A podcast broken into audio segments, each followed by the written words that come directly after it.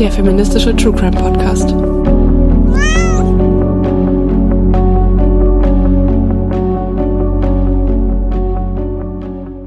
Hallo und herzlich willkommen zu einer neuen Folge Crimes and Cats, beziehungsweise keine neue Folge, sondern ein neues Short, um genau zu sein. Bei den Crimes and Cats Shorts sprechen wir über feministische Themen, über News oder über Sachen, die uns beschäftigen, generell auch abseits von True Crime.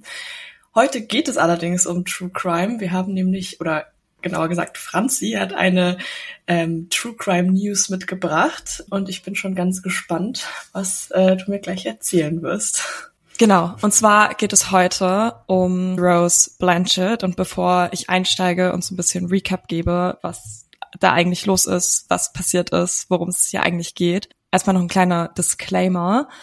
Und zwar werden wir in der Folge sie als Rose Blanchett bezeichnen, weil das ihr Mittelname ist, weil wir uns einfach nicht so wohl damit fühlen, ihren Vornamen so offen auszusprechen, weil es ist eine Beleidigung oder ein Slur gegenüber Sinti und Roma. Und auch wenn es ihr Name ist, ist es irgendwie unangenehm und auch nicht wirklich appropriate. Deswegen nicht wundern, werden sie im Laufe der Folge als Rose bezeichnen. Genau. Also, wir haben ja vor einiger Zeit, ich glaube, das war eine unserer ersten Folgen, über das Münchhausen bei Proxy-Syndrom gesprochen. Das ist auch bis heute unsere beliebteste Folge. Ähm, und das, also ich finde das Thema auch immer noch super, super spannend. Falls ihr das noch nicht gehört habt, die Folge, dann hört da unbedingt mal rein. Und als wir damals für die Folge recherchiert haben, bin ich über den Fall von Rose gestolpert. Die 32-jährige Rose wurde am 28. Dezember vergangenes, vergangenen Jahres nach acht Jahren im Gefängnis freigelassen. Und drei Wochen später hatte sie 9,8 Millionen FollowerInnen auf TikTok und 8,3 Millionen FollowerInnen auf Instagram. Wir haben hier jemanden, der acht Jahre im Gefängnis saß, aus dem Gefängnis rauskommt und plötzlich total berühmt ist und fast schon Celebrity-Status hat. Acht Jahre zuvor, also 2016, wurde Rose wegen des Mordes an ihre Mutter Didi Blanchett verurteilt, zusammen mit ihrem damaligen Freund Nicholas Goldjohn, welcher lebenslänglich hinter Gittern sitzt. Roses Mutter, Didi Blanchett, litt mutmaßlich an dem Münchhausen bei Proxy-Syndrom. Und bei diesem Syndrom täuschen Betroffene bei anderen Menschen und häufig eben auch bei dem eigenen Kind Krankheiten vor oder führen diese bewusst herbei, um anschließend eine medizinische Behandlung zu verlangen. Und Rose wuchs in dem Glauben auf, an Leukämie und Muskelschwund zu leiden. Sie musste im Rollstuhl sitzen, zahlreiche Medikamente nehmen und sogar durch einen Schlauch im Magen ernährt werden. Und das, obwohl ihr eigentlich nichts fehlte. Am 14. Juni 2015 beschloss Rose sich aus dieser missbräuchlichen Beziehung zu ihrer Mutter zu befreien und zusammen mit ihrem damaligen Freund Nicholas ihre Mutter Didi zu ermorden. Und am selben Tag wurde Didi mit zahlreichen Stichwunden in ihrer Wohnung aufgefunden, nachdem Nicholas sie erstochen hatte. Also Rose hat sich währenddessen in ihrem Zimmer versteckt und hat Nicholas quasi dazu aufgefordert oder dazu angeleitet, ihre Mutter für sie zu ermorden. Und nach dem selben Tag ist Rose auf, Inst äh, auf Facebook gegangen und hat That Bitch is Dead gepostet. Ja, kein okay. Also wir haben nee, kein smarter Move. Und kurze Zeit später wurde sie verurteilt, wie gesagt, zu acht Jahren. Und jetzt ist sie aus dem Gefängnis frei.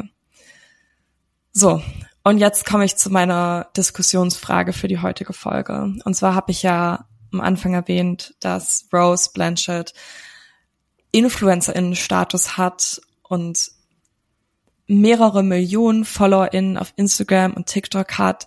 Sie postet dort regelmäßig Videos, Get Ready with Me, Q&As, Interview-Ausschnitte, einfach so Vlogs auch irgendwo, ähm, einfach wie eine reguläre, normale Influencerin, nur eben, dass sie eine verurteilte Mörderin ist.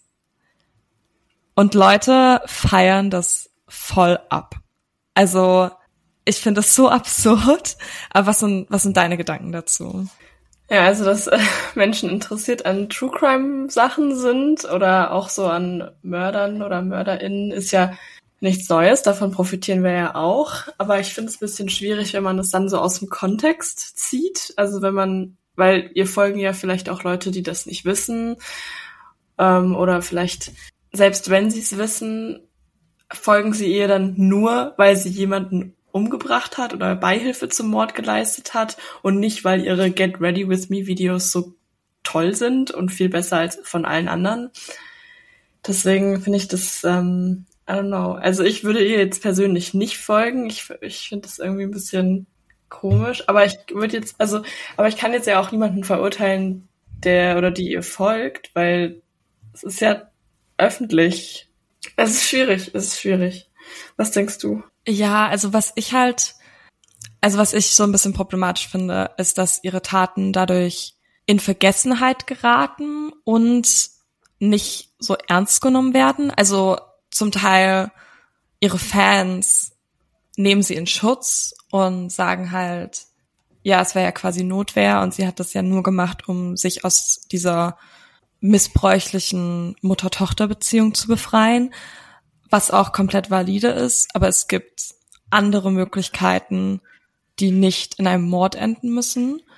Ähm, und das finde ich eben so ein bisschen schwierig. Also es wird, ihre Taten werden halt damit verteidigt, dass sie ja Betroffene von Kindesmissbrauch ist und dass deshalb ihre Mitschuld am Mord irgendwie rechtfertigen würde. Aber andersrum könnte man ja genauso sagen, dass Didis Münchhausen bei Proxy mutmaßlich auch das Resultat von Kindesmissbrauch oder anderen traumatischen Erfahrungen ist. Also sowas, mit sowas wird man ja nicht geboren, soweit ich weiß. Also es entwickelt sich ja auch aus irgendeinem Traumata heraus. Und sie verteidigt ja auch niemand. Also so, es ist so ein sehr krasses Schwarz-Weiß-Denken. Also ich finde, Rose hätte nicht ins Gefängnis gesollt, sondern sie hätte Hilfe gebraucht genauso wie ihre Mutter, die nicht hätte sterben müssen, sondern die auch hätte Hilfe brauchen oder Hilfe bekommen müssen. Ich sehe dann halt zum Teil Memes, irgendwie so ein Bild von, von Rose mit der Caption so, she served so that she could slay. Und das ist halt so oh richtig, Gott. ja, so richtig dumme Memes also wenn man es so aus dem Kontext rausnimmt, ist es witzig. Aber wenn man dann so drüber nachdenkt, okay, she served, weil sie an dem Tod ihrer Mutter beteiligt ist, irgendwie, ja, nicht so, nicht mehr so witzig. Ja, es hat ein bisschen einen komischen Beigeschmack. Weil, also ich finde es generell jetzt nicht verwerflich, wenn sie ihre Zeit abgesessen hat im, Krank äh, im Krankenhaus, im Gefängnis sorry, dass sie dann danach ähm, quasi auf Social Media Videos veröffentlicht. Aber wenn das dann im Zusammenhang mit dem Mord an ihrer Mutter passiert und sie so dargestellt, also dafür gefeiert wird, dass sie ihre eigen, also ihre Mutter mit umgebracht hat, dann vielleicht das schon ja, dann finde ich es schon verwerflich. Und es gibt mir, das erinnert mich alles so sehr an Dama, an, ja. an Jeffrey Dahmer und die Netflix-Serie und dass ihn da auch alle gefeiert haben und wie, wie viel Fans Serienmörder generell haben und I don't know, irgendwas haben MörderInnen oder ja auch Kriminalfälle an sich, was Leute einfach super spannend finden. Kann ich nachvollziehen.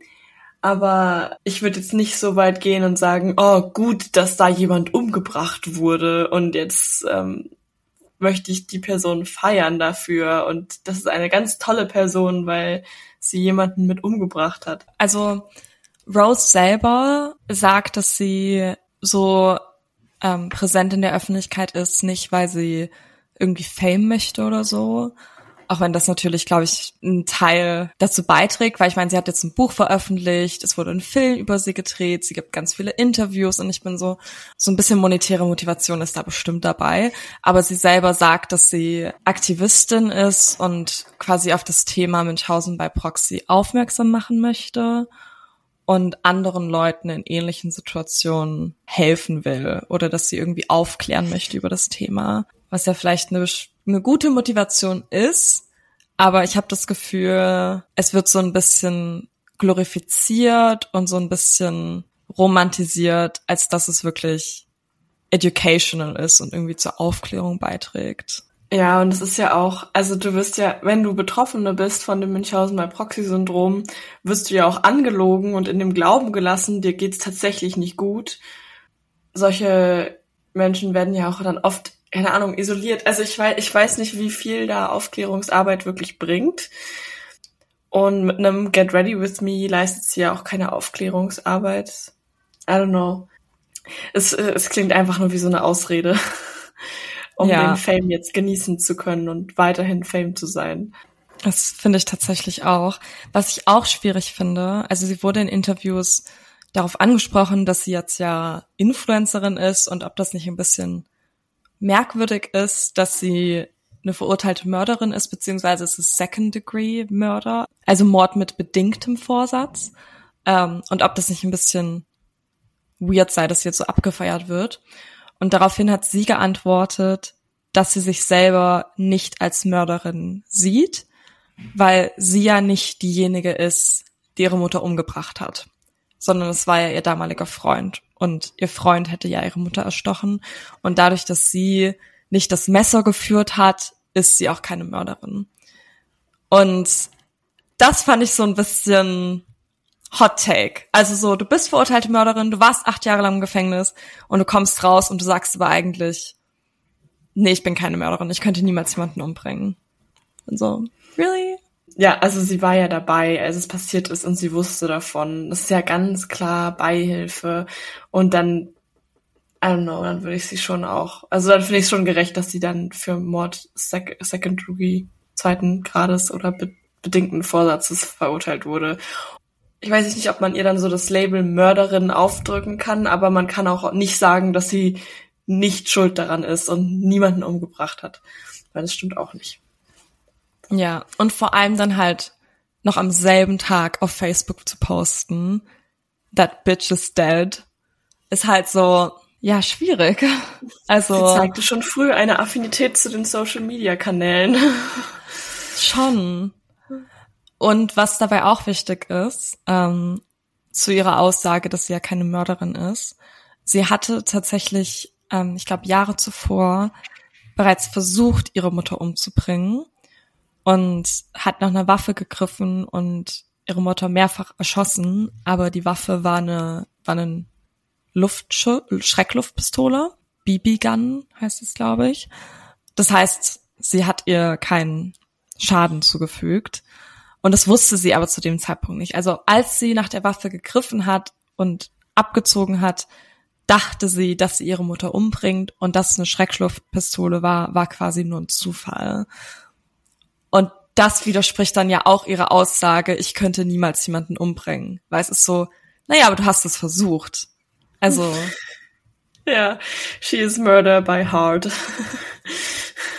also ganz, ganz komisch. Und wie gesagt, ich finde, also ich finde, man sollte auf jeden Fall in ihre Verurteilung sowohl auf legalem Wege als auch so menschlich, sollte man natürlich mit einbeziehen, dass sie jahrelang unter dem Missbrauch ihrer Mutter gelitten hat. Aber das entschuldigt halt keinen Mord. Also es gibt auch andere Auswege. Und sie selber hat gesagt, sie hat damals keinen anderen Ausweg aus ihrer Situation gesehen. Aber, und ihr Freund hat wahrscheinlich auch nicht geholfen. Also er hat sie da wahrscheinlich auch so ein bisschen reingedrängt oder andersrum. Die haben sich da so gegenseitig irgendwie reingedrängt. Aber sie hatte ja zum Beispiel Zugang zu Facebook. Also so, sie hatte ja soziale Medien. Also Oder so. sie hatte ja einen Freund. Also sie war auch nicht alleine. Und äh, ich meine, sie wurde zu acht Jahren Haft verurteilt und sie ist jetzt 32. Das heißt, sie war schon über 20. Also sie hätte ja auch legal ausziehen dürfen und eigene Sachen machen dürfen, sich irgendwie kein Konto eröffnen oder arbeiten gehen oder sowas. Deswegen ist es so ein bisschen komisch.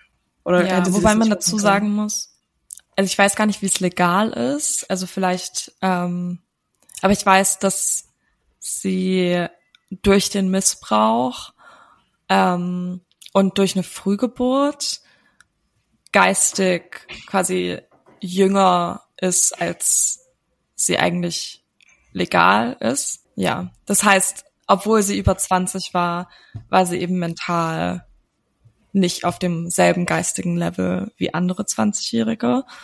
Ja, es hätte auf jeden Fall andere Auswege gegeben. Und ich meine, es gibt jetzt vielleicht keine Anlaufstellen für Münchhausen bei Proxy-Betroffene, ähm, aber es gibt ja generell sehr, ich weiß jetzt nicht genau, wo sie dann gewohnt hat und wie das in den USA aussieht, wahrscheinlich beschissen.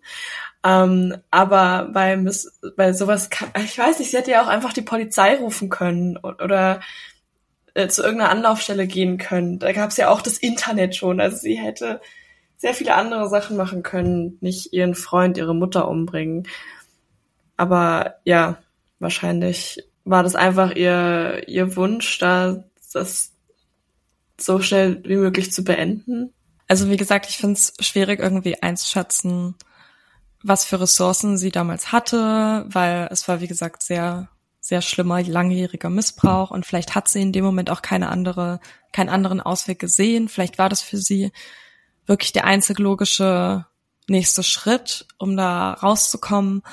Aber ich finde es dann eben schwierig, aus dem Gefängnis rauszugehen und zu sagen, nee, ich bin ja gar keine Mörderin, mein Freund hat sie ja umgebracht. Ähm, und ja, also ich finde den ganzen Hype um sie gerade sehr komisch wie du schon gesagt hast, gibt mir Dame-Vibes. MörderInnen, Kriminelle sollten nicht auf so einen Celebrity-Status gestellt werden. Also ich finde es schon auch interessant, dann die Geschichte dahinter zu hören und so oder mir Gedanken zu machen, wie kann ein Mensch so etwas machen und gleichzeitig bin ich auch dafür, Leute, die vor 30 Jahren aus Versehen oder in einem Kampf oder so jemanden umgebracht haben, dann nicht und die dann gelernt haben und Reue zeigen und die 30 Jahre im Gefängnis waren, da bin ich auch bereit, die jetzt nicht auf ihren Mord zu reduzieren. Aber wenn man da so ein richtiges Marketing draus macht und so wie sie ja gar keine Reue zeigt oder es nicht mal sich eingesteht, dass man, dass sie diese Tat gemacht hat, dann ja, finde ich, kann man das auf jeden Fall verurteilen, was Voll. ich hier mitmache. Ja, ich bin froh, dass wir einer Meinung sind, weil ich fand das wirklich so ein bisschen beunruhigend auf Instagram, wie viele Leute die Posts von Rose geliked haben, auch Leute, denen ich folge, Bekannte, ähm, also Leute, von denen ich eigentlich dachte, dass wir so ähnliche Ansichten haben, haben irgendwie einen Selfie von Rose in ihrer Story gerepostet und irgendwie Slay dazu geschrieben oder so. Und wie gesagt, voll viele so meiner Mutuals auf Instagram folgen ja auch. Und ich war so, am I, am I in the wrong? Like, übertreibe ich so ein also, bisschen? Oder ist es wirklich weird? Jetzt will, ich, jetzt will ich auch mal gucken, ob jemand, den und den ich kenne, damit hätte ich jetzt auch gar nicht gerechnet. Aber gut. Ja, also ich habe 13 Mutuals mit Rose Blanchett. Oh, okay, ich habe drei. Und kenne davon nur eine persönlich. Aber, hä, krass. Immerhin. Ja. Und ihr Freund, hat sie mittlerweile einen neuen Freund? Ja, also ihr ähm, damaliger Freund, der ist ja lebenslänglich im Gefängnis. Also sie hat jetzt einen neuen Freund, der Ryan. Es tut mir ja auch leid. Er hat quasi, ja, okay, nee, er tut mir nicht leid. Selber schuld, wenn er jemanden umbringt. Aber. Ja, nee. So, also ich weiß auch gar nicht so viel über ihn tatsächlich. Und, und ich finde es auch okay, dass dann, also dass jetzt wenigstens sie im Vordergrund steht und nicht der Mann. Also, so, es könnte schlimmer sein. So, der, der tatsächlich Feminist Icon. Ohne betroffen zu sein. Also, ich meine, was hat er sich denn dabei gedacht? Dass er sie rettet. Ja, also ich glaube, zum einen wollte er sie retten, so aus Liebe quasi. Ähm, zum anderen habe ich, also wie gesagt, ich habe nicht so viel über ihn recherchiert, aber ich glaube, er hat auch davor, bevor er Rose kennengelernt hat, ist er schon mit dem Gesetz in Konflikt gekommen Ich weiß nicht zu welchem Ausmaß, aber ähm, er war auf jeden Fall nicht kein Unschuldslamm so. Und anscheinend wollte er auch immer schon eine Person umbringen und Roses Mutter war halt quasi da. Also das war für ihn so ein bisschen Vorwand, um seine Mordfantasien auszuleben. Also ich glaube, das war nicht so sehr eine Retteaktion wie sein eigenes Interesse. Ich möchte eine Person umbringen.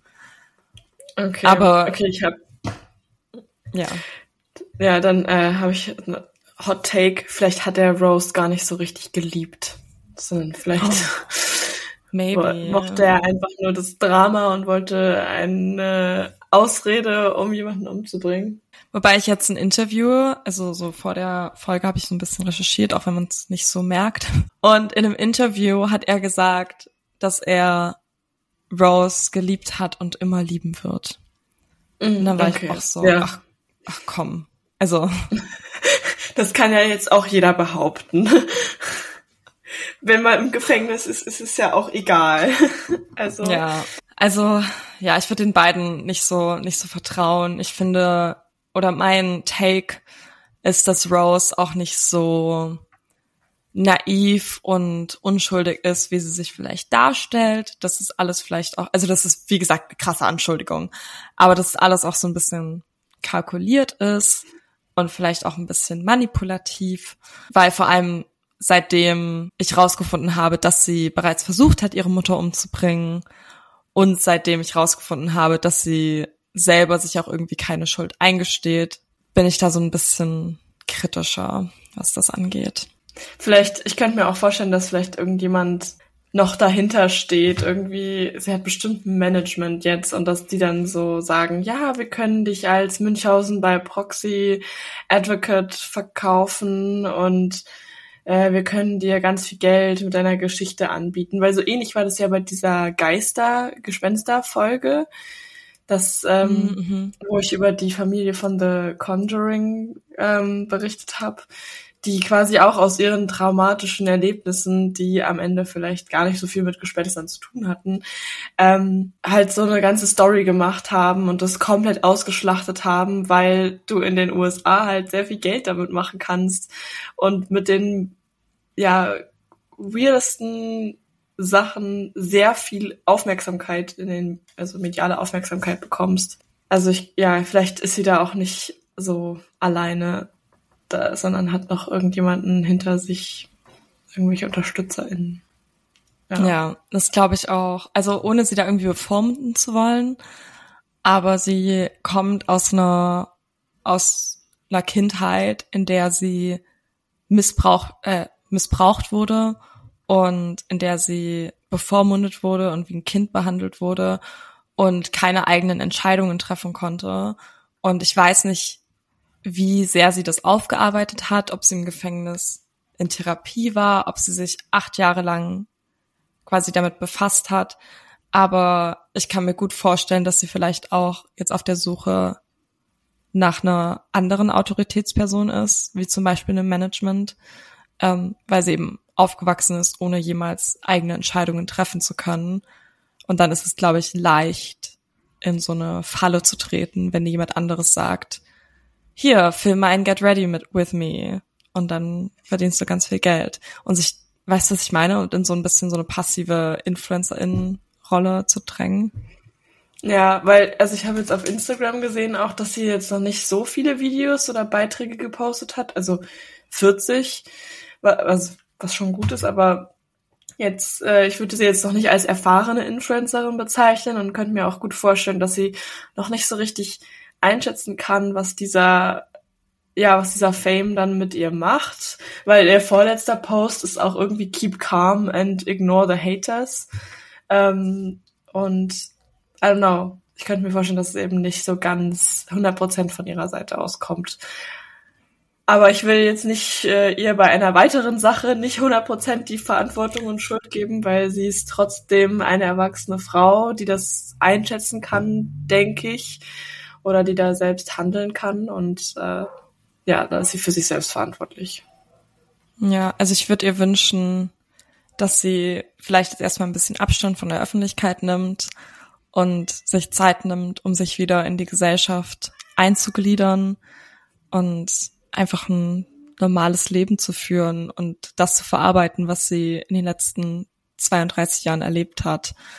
Und ich glaube, dass sie das nicht vor der Kamera verarbeiten sollte. Aber you do you.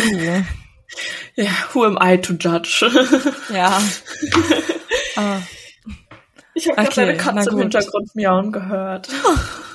War das so laut? Ja. Ist hier in einem anderen Raum auch?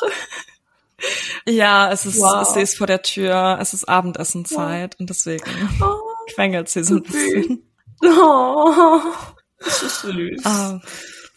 Na gut. Ja, danke schön fürs Einschalten.